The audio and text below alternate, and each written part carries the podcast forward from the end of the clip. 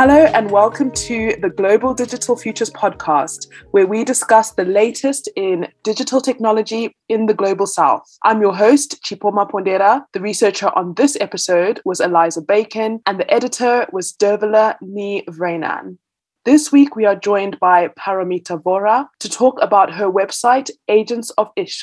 Paramita is a filmmaker and writer whose work focuses on gender, feminism, urban life, love, desire, and popular culture. It spans many forms, including documentary, fiction, print, video, and sound installation. She is the founder of Agents of Ishq, a multimedia online digital project about sex education and sexual culture in India, which platforms discussions and materials around sex, love, and desire. Hello, Paromita. So lovely to have you. Hello, thank you for having me here. So um, we'll just jump right in. Could you start by telling us a bit about the Indian cultural context when it comes to discussions of sex and sexuality? And what are some of the gaps that Agents of Ishq maybe wanted to fill or has filled? I think it's very difficult for us to speak about one Indian cultural context because, as you know, India is a diverse and complex country and it grapples with many histories, including the history of colonialism. But I would say, if I were to try to encapsulate it somehow in very broad strokes, that like many other places in the world, India too has a patriarchal structure that we struggle with, which makes uh, any sexuality or gender identity that's not in the heteronormative framework precarious. There is a kind of uh, different cultural history of India when it comes to sexuality and gender, which is far more diverse, I would say. Uh, but during colonization, many of these things were marginalized, right? Many gender identities of trans people, of different kinds of trans communities were marginalized, outlawed even. Uh, many performing traditions that were erotic, courtesanal performing traditions were linked to prostitution and then outlawed. So you also have things like homosexuality or sodomy being declared illegal by law. So there are these kinds of colonial overlay of morality that happens in the 19th century. But I suppose it's a testimony to the success of colonization that for a large number of Indians, then this begins to stand in for Indian culture, which, you know, it arguably is not. I think that what actually becomes quite complex in the present moment in India is that, on the one hand, no matter what the history, but there is an atmosphere of taboo around most things sexual. The taboo is linked to the idea of people freely choosing whatever they want outside the heteronormative structure and also across caste, which is a matter of great anxiety in India. Alongside it, I think that there is actually, you know, because when people live life, they don't live it as a stereotype. People live their own lives in a very complex way. So, on the ground, you obviously have people who are falling in love with all kinds of people who have diverse sexual desires. There's a there's a great deal of sexual uh, expression which may not always be politically correct, but it exists. It's also present in like extremely raunchy folk songs. There was always a kind of uh, queer performative quality to older Bollywood films or many mainstream film cultures in India. So I think you have all this kind of popular culture in parallel that is both irrepressible and yet somehow shadowy because the orthodoxy now has become that you know this is not indian culture. Being gay is not indian culture or uh, you are supposed to be monogamous and very very strictly inside certain kinds of norms. So there, these things coexist in a way. Even as you see a lot of legal changes and a lot of cultural changes taking place all of these things are mixed and matched in a way. I would say that there's also an elite in india that very much takes on the old colonial attitudes without realizing they're doing it. And I think that's something you see everywhere in the world, right? That there is an idea of morality. This is often quite different from what is happening on the ground, I think. So there's a lot of conversation about sexuality that is often taken from Western sources rather than rooted in an Indian context. And there is sometimes a binary that operates, which is that, oh, you know, Indian culture is repressive and then liberals are somehow progressive one always wonders how they became progressive, right? I mean, if if all of Indian culture is repressive, the truth is culture is always mixed and complex and always has elements of everything, and that's also true of India as much as anywhere else in the world. That said, we have had, of course, in the last few years, many different things we were dealing with, which led to the creation of Agents of Ishq. Because although I've always worked on ideas of desire and sexuality, feminism in all my work. And I used to write a column about modern love for some years in the newspaper. But I never really did a project that was so head on about sexuality. But I think a few things changed. In 2012, there was a gang rape in Delhi, which became extremely publicized. There was a lot of public outcry. But the public outcry and a kind of genuine ground level movement that swelled of young people and feminists, it very swiftly got co opted into a conversation where men were going to be the protectors of their women, right? And uh, which represented working class or, or other men, men on the street, men in public space, as, as the dangerous ones. And you can understand that this is a conversation densely coded with class and caste, as similar conversations are coded with race in other countries, like which man is a threat and which man is a protector, and of which women, right? So it becomes that there are certain kinds of middle class, upper caste women that need to be protected from some unnamed man on the street this was kind of standing in for a conversation about sexuality. We also got a new government which banned, kind of banned sex education in many, not that we had a great sex education system or anything in place, but such as it was also became banned in many states in India. And there was a kind of growth of the internet where these conversations, which are otherwise which tend to happen in a more niche place, were starting to become mainstream. The internet itself was becoming, you know, social media was expanding. So there were diverse people on the internet. And at that moment, it seemed to me that the conversation about sex is always a conversation about violence. It's always a conversation about danger and risk. And it's also often a conversation which, which reinscribes ideas of caste and class, and therefore also ideas of purity of women and queerness as something in a box rather as, than as an entire cultural and political approach to living your life differently or to thinking about politics differently. And that because this was happening, I felt like, well, I, I, I want to do something that's not like that. I, I don't. I want to have a conversation about sex that is not simply sex positive, but which is inclusive, which is true to life, and which is co-created. And I think most of all allows us to make sense of our lives and to create a journey for ourselves, which is not a templated journey because a journey which is a template it can be a liberal template it can be a conservative template but a template is a template into which you fit yourself. Rather than an idea of freedom where you have the freedom to explore and understand who you are and then perhaps create some kind of a sexual journey for yourself which is somewhat true to who you are. I mean there are no perfect lives and it's not a perfect world but we try to make the best life that we can so what can be the conversation that would actually facilitate such a life and this is what led to the creation of agents of ishq in 2015 that's really amazing. And I mean, you've touched on so many things, including like just the history and culture and politics that impacts or even is reflected in sexuality and gender. And really interesting about how all of this also converged, as well as like the internet converged into and formed different platforms such as Agents of Ishq, for example. And it's quite interesting, like when we look at the aesthetic of Agents of Ishq, I like how you were talking about a non templated expression, right? Something that's quite messy and unpredictable. And the aesthetic itself even looks kind of like handmade, like a scrapbook in a sense could you tell us more about this decision and also about you know the types of content that then can emerge from that Agents of Ishq started also very sort of unexpectedly fast like i had the idea and i applied for some funding and i never ever thought that we would get it and we got it all of a sudden, like almost overnight. So it was very exciting, but in a sense, we also hit the ground running to some extent and began to shape the project. But one thing that really guided the project was that we wanted it to be something for Indians. So that means rooted in an Indian cultural context and also creating a language to talk about sex in an Indian way, right? Because, for example, I think like some of the things about the internet, you know, I'm what you'd call a pakka 90s girl. Uh, I was young in the 90s, and what's even more awesome or dastardly, depending on how you look at it, was that I was I spent my 20s in New York City. So in a sense, there, there's a kind of receptivity to certain types of certain types of pop things in feminism that a lot ha- a lot of which happened in the 90s uh, which i simply love and which you know spoke to my own love of popular culture in india And I think that in the 1990s, you are seeing, you know, for the first time, people talking about se- sexuality and feminism in slightly different ways than has gone before. And uh, there's a lot of discussion, not only about sex, but about pleasure itself.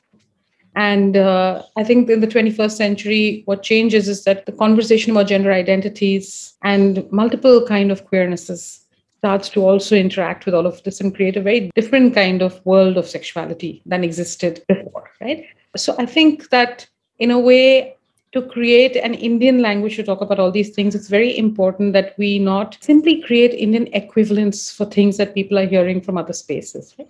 I mean, today it's very hard to say what the internet makes us crisscross more than ever before. Our references, our reference points, and our points of resonance. But at the same time if one wants to i think create any kind of project that is inclusive and perpetually growing perpetually able to evolve it's quite important to root it in the ground that you're working in. And um, i think like on the internet at that point there were a few feministish as i call them because they're kind of feminist but you know like that online feminism has a certain grid that it functions within as well and then i would be like uh, see these quizzes about you know, my vajayjay and my coochie. And I'd be like, Indians are really using those words. I mean, maybe a very tiny group of Indians who are, you know, global citizen types, but I, I, this feels very alienating even for somebody like me who has worked in other countries and you know is fairly exposed to western culture. But i just don't find to find it funny and a little bit of like a poser kind of culture. Let's take a short break you are listening to the Global Digital Futures podcast with Chipo Mapondera, where we discuss the latest in digital media and technology in the global south.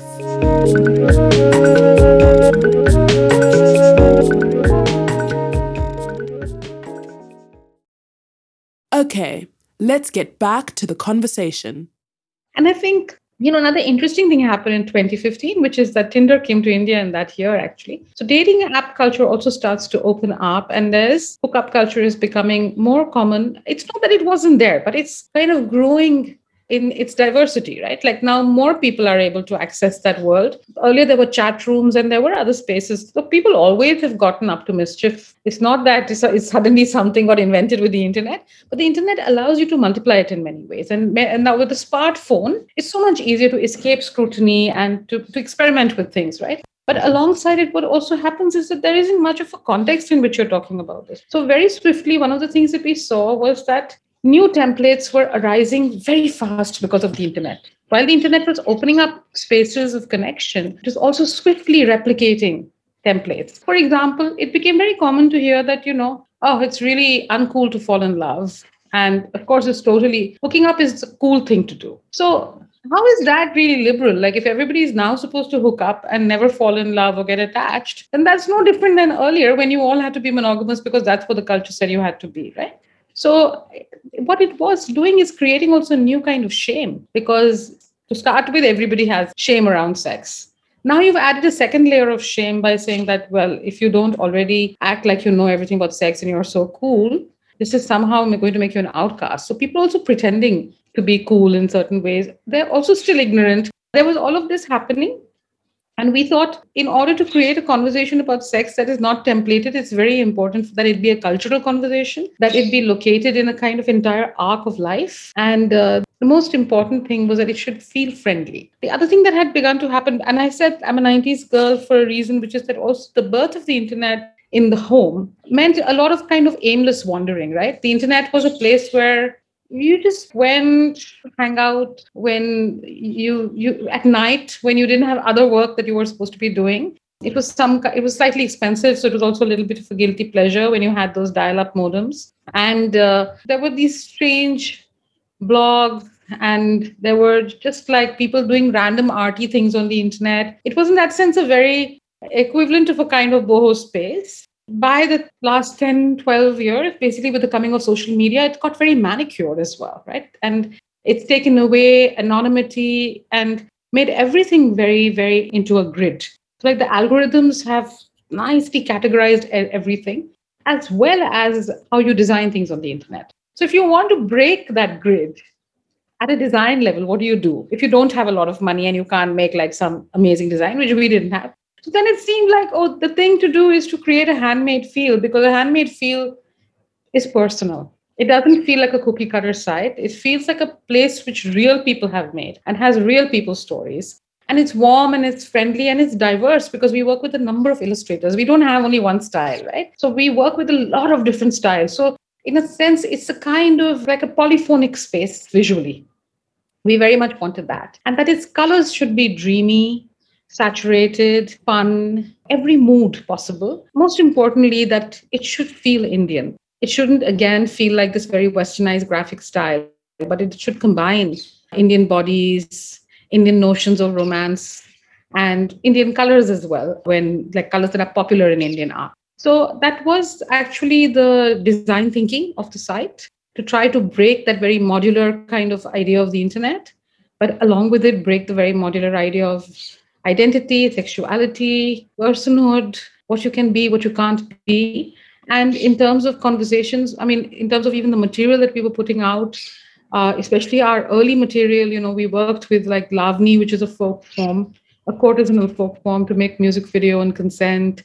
So even the kinds of videos we were making were very much using Indian contexts and making them in a pop kind of fashion uh, to communicate something afresh as well, you know, something that you can relate to that feels like it's in your blood and so it's familiar lastly, I think you cannot really talk about pleasure if you are not being pleasurable. I feel like a lot of sexuality education becomes so stentorian. It's it's so lecturesome and it's all about like teaching you, downloading information to you. But I think that to, to talk about pleasure, you must be pleasurable so that I am entering on an inclusive and a kind of level playing field. When I enter, whether I know about sex or I don't know about sex, the place I enter from is the place of pleasure. There's always something to enjoy on Agents of. So you should never feel excluded when you come in. So that was the thinking that went into how the site was designed and how the design has evolved over time as well. So amazing. And you do feel and see all of that uh, when you go onto the site. And I found it really interesting that you talk about social media and the changes that happened in how information was presented from this like blogosphere to yeah the social media sphere. I just want to get into that a bit more in terms of how you translate like the content, the ethos, and just that sense of like what you were saying out of the grid feeling onto social media or other platforms online you know i mean uh, unfortunately one of the things that i feel that we all need to start doing is to stop using social media and internet synonymously, which all of us do, right? Like when we say the internet, we always mean social media.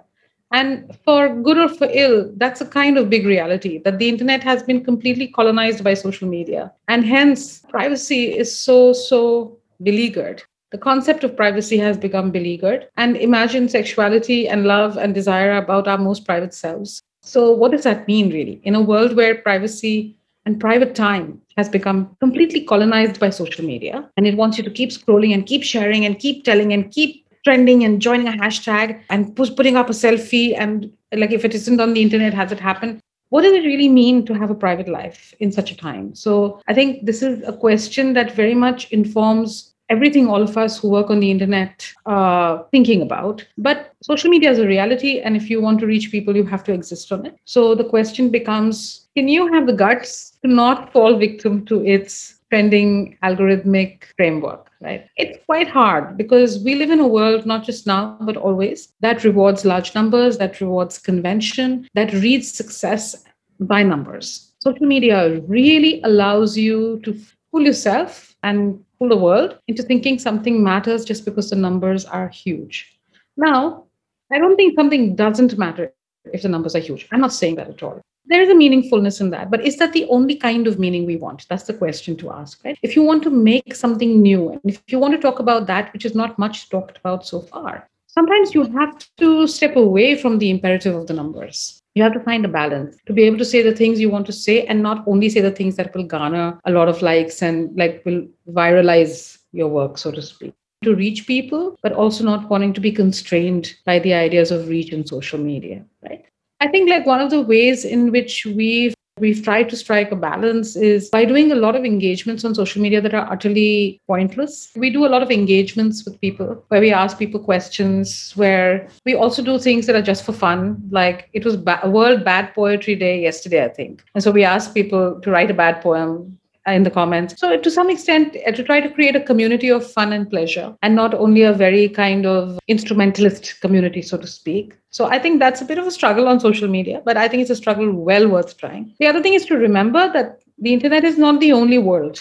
that there's still a large part of the world that is not on the internet, that cannot access the internet. And there's a lot going on there. And I think one of the important things about Agents of Ishq is this idea that we inhabit what we call the phygital space, which is physical and digital both. And that a lot of our material is also created by doing workshops on the ground our podcasts are created in workshops over three or four day periods, which are creative workshops, and people write their own stories and then record them. And these are often in community communities or spaces that are not necessarily visible online. So I think that is kind of an important thing to keep in mind that you're constantly cross-pollinating the spaces. You're taking what is on the internet into other communities and bringing things from other communities into the internet. And so widening both the worlds in a certain way. And i think that does give a certain richness you know. It allows you to always learn something new and uh, also have new collaborations and so to speak.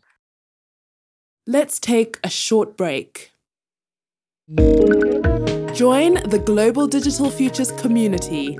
Follow us on Instagram, Twitter, and Facebook at global underscore futures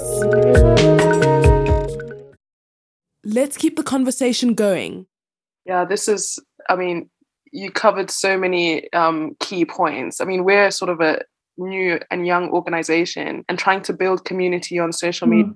It is very challenging and doesn't really feel like it really sticks, you know?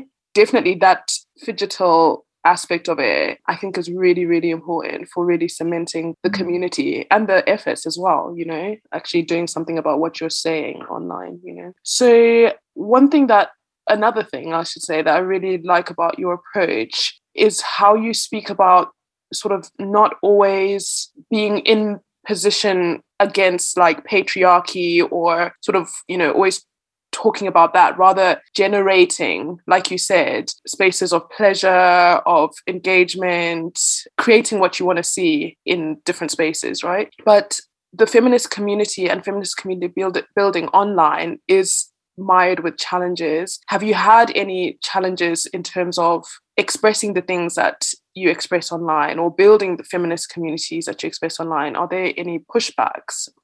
Uh, I mean, I think on the whole, we've not faced the kind of trolling and pushback that people are used to facing when they talk about these things. And I think like there would be the odd occasion, but I would say, considering what happens on the internet, it's totally unremarkable. It's been so limited. But I think it is very important to consider why that's not happening. And I do think that one of the reasons, you know, many people get trolled because they speak their mind, especially if they're individuals. They get massively trolled, women and queer people especially, right? And people of Bahujan castes as well in India. There's a kind of pushback from those who have privilege. I think, like with Agents of Ishq, because it is not a project that is posited against something, its entire stance is not one that is, you know, infused with that colonial humanitarian upliftment politics that I'm going to now tell you what's good for you because, you know, you're completely backward. So we've got no born again imperative going on, right? For us, the approach that we take is people are the experts on their own lives. And that's it for example, what we don't have on Agents of Ishq is cultural criticism by anybody. I mean, we don't do cultural criticism and we don't really accept pieces on cultural criticism, which is the mainstay of many, many projects online, right? Like now I'm going to tell you about toxic masculinity, or now I'm going to tell you how problematic everything is. And I'm just like, well, ladies, if you wanted to grow up to be scolding aunties, welcome, but that's not my idea of power. It is not my idea of excellence joy, beauty, nothing. Talking about your life and what you've learned from your life, that is a sharing of a wisdom that you have genuinely acquired from within you, right? So I think that the idea that people are the experts on their own lives and what they have learned from their lives is something that is useful to communities. This is a kind of what is called asset framing, looking at people in terms of what they have and not in terms of what they lack. Look, looking at them not as needy victims and you as their saviors but rather as to as people joined in an enterprise that will be mutually freeing at some level right? So the idea that people write in their narratives and send them to us but we don't treat the narratives like clickbait but rather we work with them to ensure that the narrative becomes lucid becomes understandable to others that the wisdom that they have gained through their own lives is readable in the narrative. And we have it beautifully illustrated we have it translated into hindi. So we treat their story with love. That's that's the value we are bringing to it. People are bringing in their own stories and we are adding to it with our creative abilities so that when it is presented to the community there is the quality of like a like a mulled wine quality to it right like something that has been mellowed and understood and actually it leads to more people contributing their stories because it is exactly that community building through sharing your lived wisdom right so i think that there is an entire cohort of people who think that expressing feminism is always about critiquing the patriarchy and that's certainly one part of feminism, but it's only the starting point of feminism. It is not the ending point of feminism, at least not for me. Personally, and I think I have any number of comrades who are like that. So it's not that I'm unique in thinking this, but personally, I think I don't want to spend a lot of time talking about the things I don't believe in. I would like to spend time talking about the things I do believe in, right? I think that that's that's a fundamental political difference which is deeply rooted in the idea of pleasure. Because if you think that all the time you're going to be censorious, then isn't that a kind of politics of tabooing Whereas if you are in the politics of pleasure, you will celebrate the ideas that you love and you will build things out of the ideas you love. And maybe that won't be a gigantic world. Maybe we won't have millions of followers, but it will be a, a rich garden, you know, which many people would like to inhabit. And then many people might grow it, and maybe it will reach a certain growth and no more. We don't know. But as a feminist journey, we definitely want to be able to speak in more feminist terms and less in patriarchal terms. I think that's very important. So I think that when, the moment that you start speaking in patriarchal terms, right, you're in the binary, no? Either it's like, I'm going to oppose you, I'm for something by being against something. I don't feel that's the only way that expression has to happen, least of all sexual expression. And here is another thing. You may deeply disagree with somebody's politics, but they might yet contribute a narrative that is deeply moving and actually generative for the community. You can have an approach that's very purist and say, how can you possibly have the narrative of a person whose politics you disagree with out there? As long as the narrative doesn't promote misogyny, casteism, violence, etc., etc. If the narrative is genuinely a shared experience that a person is being reflective about, it's got a place on Agents of. And I think, isn't it amazing that there can be a place of inclusion where those of us who otherwise on social media find ourselves unable to find a meeting point can actually contemplate that there's some place that we can go in and be in the same place without being the same right? So the imperative of social media that we should all be in the army is very different from the imperative of feminism which is that we should all be able to craft a path in the world that is true for us that is creating more space for others and not for ourselves alone, and that we are co creating something new together. It's continuously evolving. There are always new questions. The goal is not fixed, the goal can change. You can make mistakes, you will learn from those mistakes.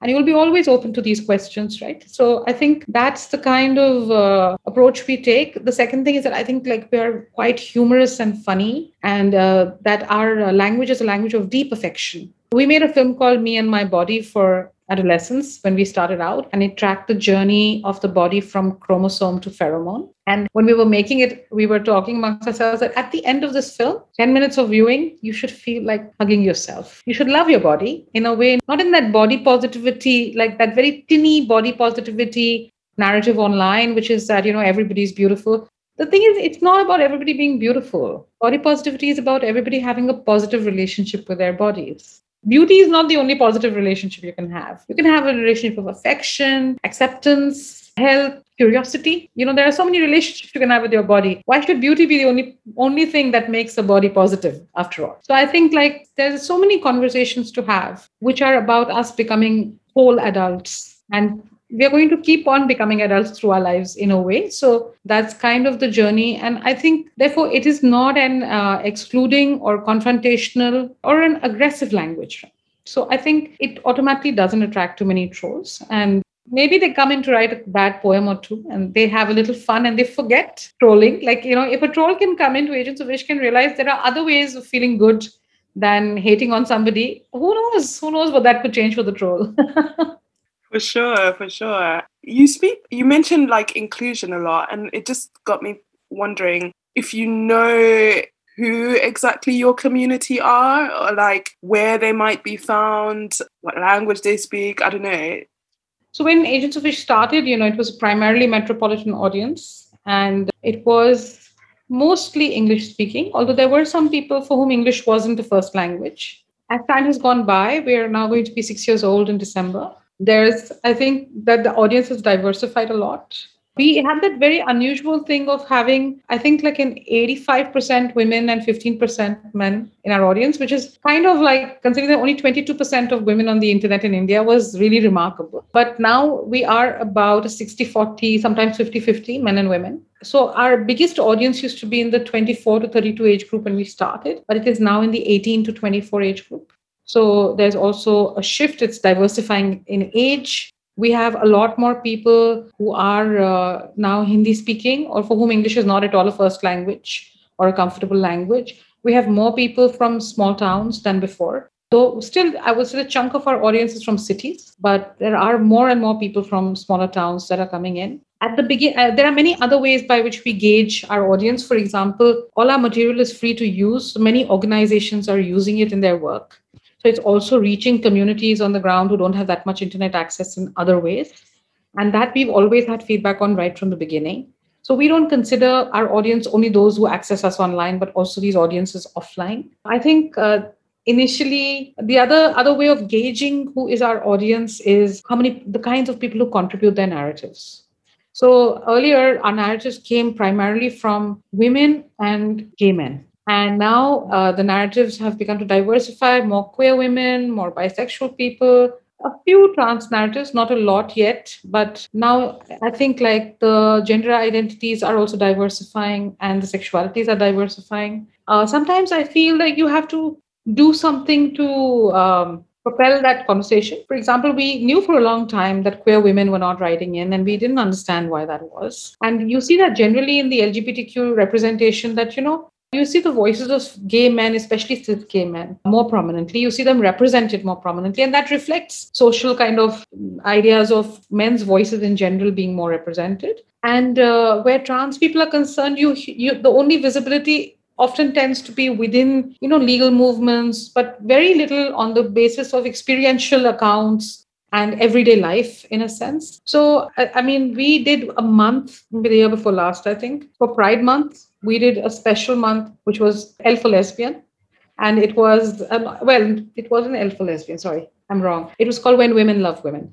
But we looked at a lot of experiences of lesbian women, of bisexual women, women who are involved with women in different ways. We had this kind of letter exchange between an older lesbian and a younger lesbian talking about their lives to each other, which was a very beautiful and popular piece that we did. We did a history of the L word. We, we created a map a queer map of Bombay, which was a kind of map of time and space, both of organizing, of meeting points, and all of those things. So I think, in a sense, we we interviewed a couple of lesbian writers like Suniti Namjoshi, who is a fantastic, fantastic writer. So I think that also opens up a conversation sometimes, and you start getting more submissions of pieces when you do that. So sometimes we feel that we're not really getting any we don't solicit personal accounts as such. So there are other ways that you want to try to elicit those accounts if they come to you. So I mean that diversification sometimes you have to try to make it happen because you can't only keep waiting for it to happen. When people are not used to their stories being represented, they may often hesitate to contribute a story, right?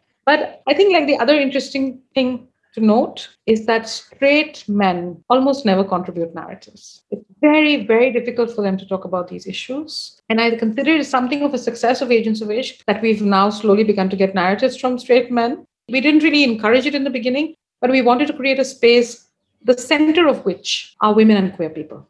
The way that sexuality is discussed in the world, straight cis men are the center of that world and then everybody else is supposedly on the margins. But we wanted to flip that, right? So the center of our universe at Agents of Ishq is women and queer people, and then it creates a new terms of discourse. So when straight men start, straight men find it difficult to enter a world which is not on their terms, which is argument, binaries. Let me tell you what to think.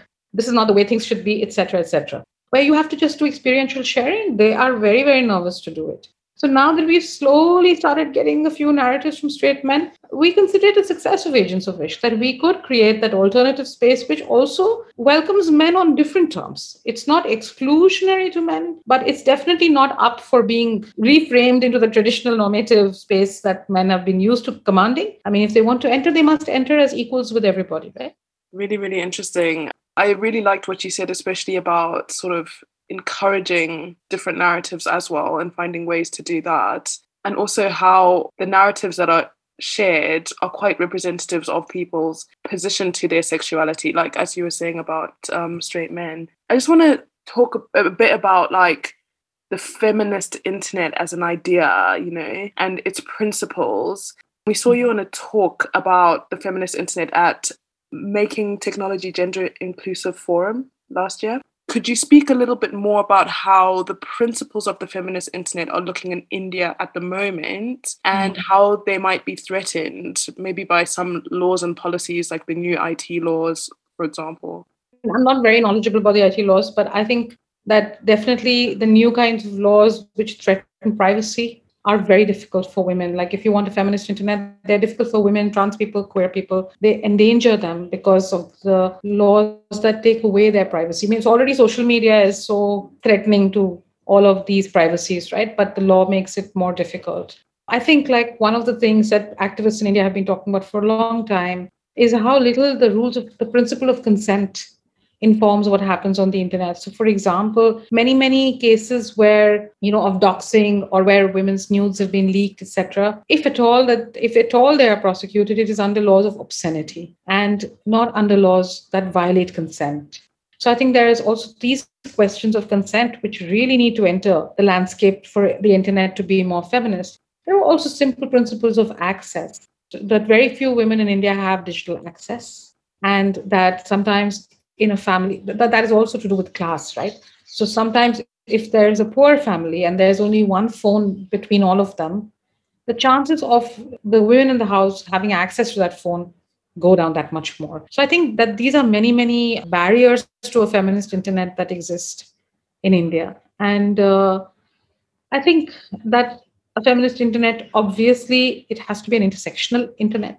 And when we say intersectional not just as a catchphrase or a buzzword, but really, is it representing diverse voices? Are those voices kind of commonly prominent in the internet space? How does one make that happen? How does one ensure it happens? How does one uh, protect people from trolling because of their identities? These are questions that remain unaddressed, I think, and need to be addressed. Let's keep the conversation going. Send your comments, questions, and feedback on Instagram, Twitter, and Facebook at global underscore futures or email hello at globaldigitalfutures.com. We might just give you a shout out on the next episode.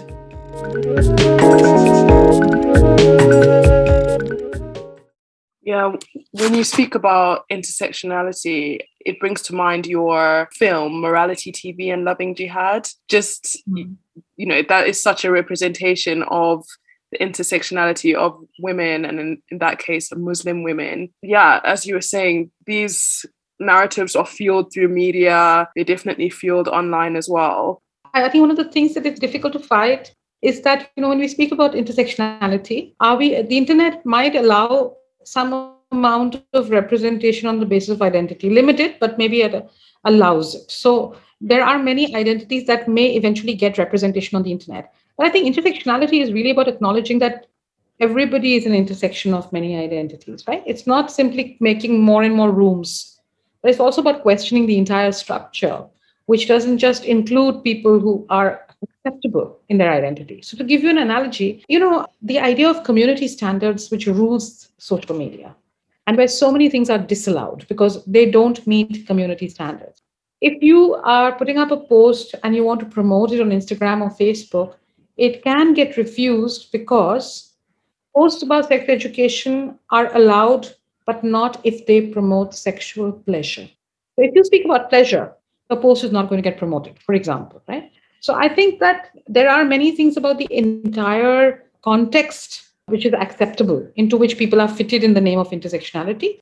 and many people who get left out. This is especially true when it comes to like, you know, terms like what is pornographic and what is not pornographic. Whom will you leave out? What kind of sexual expression will you allow?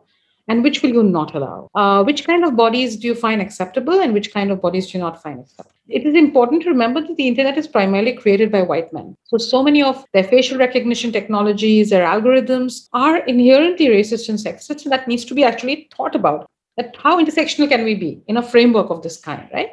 And how can we change that framework? That becomes an important question. Similarly, when it comes to, say, queer identities, will you allow certain representations of queerness which feel palatable to you, but not representations of queerness which destabilize categories? You know, there's a lot of that. That's that's present in the offline world and is present in the online world as well. The online world, which supposedly should allow a maximal freedom of expression, in fact, very much mimics the physical world in what it allows and doesn't allow. And maybe in the physical world, because you're not online, there are a few more spaces. And I think some kinds of things, like you know, in India there was TikTok, which now doesn't exist, it's banned in India. But TikTok reveals to you that there is an entire universe of working class people and rural people who are actually living rather diverse lives, which don't at all fit into this imperial binary of we will uplift the rural poor and we are so progressive in the cities and so on right but now with that being banned what you have you have excessively sanitized instagram reels which are subject to these community standards right so and i just feel like and there's so much copyright like they will remove things because of copyright there are so many like the rule of corporates on the internet and how they would like us to be same is very similar to colonization and anthropology, which would like us all to be same. So actually, colonization bleeds into anthropology and capitalism, and they become nicely gridded on the internet, right? No, as soon as you also mentioned TikTok, I was just thinking, I was already thinking about the colonial and capitalist underscoring of, you know, these white Western male platforms and TikTok have mm. from China. As soon as you said TikTok, I was like, actually, like, yeah, we're still sort of using something from the West when maybe there's other opportunities and different platforms mm. that we're actually blocking from, you know, from the global south. I don't know. It's more complicated than that, but it just it struck me. But it was for India, right? Because one of the reasons why TikTok became so big in other parts of the country was because it came on those Chinese feature phones that the cheap phones that people bought. And then it allowed them to instantly do whatever it is they were doing and have publics following them. So they created these new publics in a sense right? And they changed around many languages i think. And there was a way in which working class people were talking about their lives talking about their issues talking about their rights and there was a lot of queer expression a lot on tiktok in ways that you don't see on instagram see instagram's very manicured right it's, there's an element of class uh, that goes into who's on Instagram. And that's also true with aesthetic. We started speaking about the aesthetic framework of Agents of Ishq, which deliberately stays away from this kind of westernized, gridded graphical treatment, right? And what you see is that Instagram and many of the, what can I say, American platforms, American originating platforms, they also can sometimes be discouraging aesthetically to people from other kinds of backgrounds. So TikTok wasn't like that, right? TikTok didn't constrain you in quite the same way. TikTok wasn't so uh, language driven. Instagram may be about photographs, but it's very language driven, and that language happens to be English, right? So I think that there are all of these things that come into play that TikTok represents, and the fact that it's banned in India is it lends itself to a lot of complicated readings. We've covered like so much. It's been such a rich and insightful conversation. I'm gonna pose maybe a challenging question to close, just because also it's very interesting how you charted like starting the platform in the sort of blogosphere space, then social media, like there's emergence of different internet cultures since you started as well. Do you feel like the internet is living up to its promise or even for creating decolonial narratives? You talked about how even with gender and sexuality, a lot of things were wiped out with colonialism. Is there space on the in, on the internet? Do you think that there's promise that we can truly create decolonial spaces? Well, I think you know it's so tempting because of the terrible things that happen online to say that the internet has now become a dark place of trolling and repression. But I I, I'm always uncomfortable with that kind of moralistic reading of something because just because you're having a bad experience on the internet doesn't mean everybody is having a bad experience on the internet. And I think that for a large number of people, it's a place where they can articulate themselves in a way that they wouldn't be able to do elsewhere. It is still a place where voices that can't be heard in the mainstream have a chance of being heard. Uh, it's a place to make connections which you might otherwise not be able to make. So the internet has not failed its promise, let's say, but it has not yet fulfilled all of its promise because it is so deeply taken over by capitalist imperatives. So, really, what is the question of conversation about the internet that we want to be having about a free internet, relatively? Right? And I think that conversation often gets derailed because, in fact, I think the interesting thing is that sometimes gender is a technique for not talking about other things for certain people, right? So they'll pretend to care about women and they'll put in more more features that will let women block others or protect themselves from trolling. But then entire issues of race class caste will get be left unaddressed. And entire questions of actually a free internet will be unaddressed.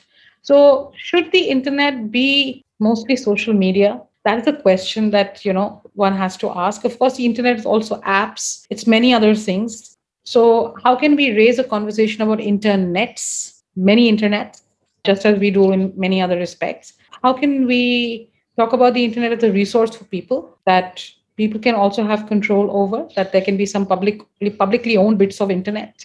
I think like those are conversations about the internet as a resource that aren't being had enough and should be had more.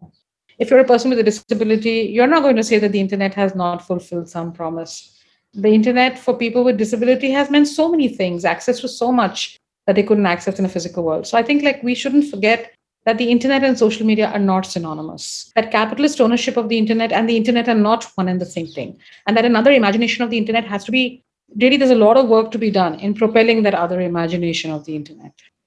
Yeah, that's really fantastic what you're saying. And I'm I'm a software engineer, like a, a junior one, but I always do think that for community building, it would be great when people have access to the skills and and you know the different platforms are more accessible that people can create their own forums you know instead of having to have a facebook page or having to have an instagram literally create your mm. own chat room or whatever yeah. suits you better you know yeah which yeah. you actually see more on like the dark web or with sort of like right wing politics. They just create you know these platforms mm. that are closed and only accessible to them right mm. well i mean I, a new generation will come right like it's not like only the same imagination of the internet will not rule the internet and things will change because if you create a space and you prevent people from inhabiting it fully they will surely try to find a way where they which they can inhabit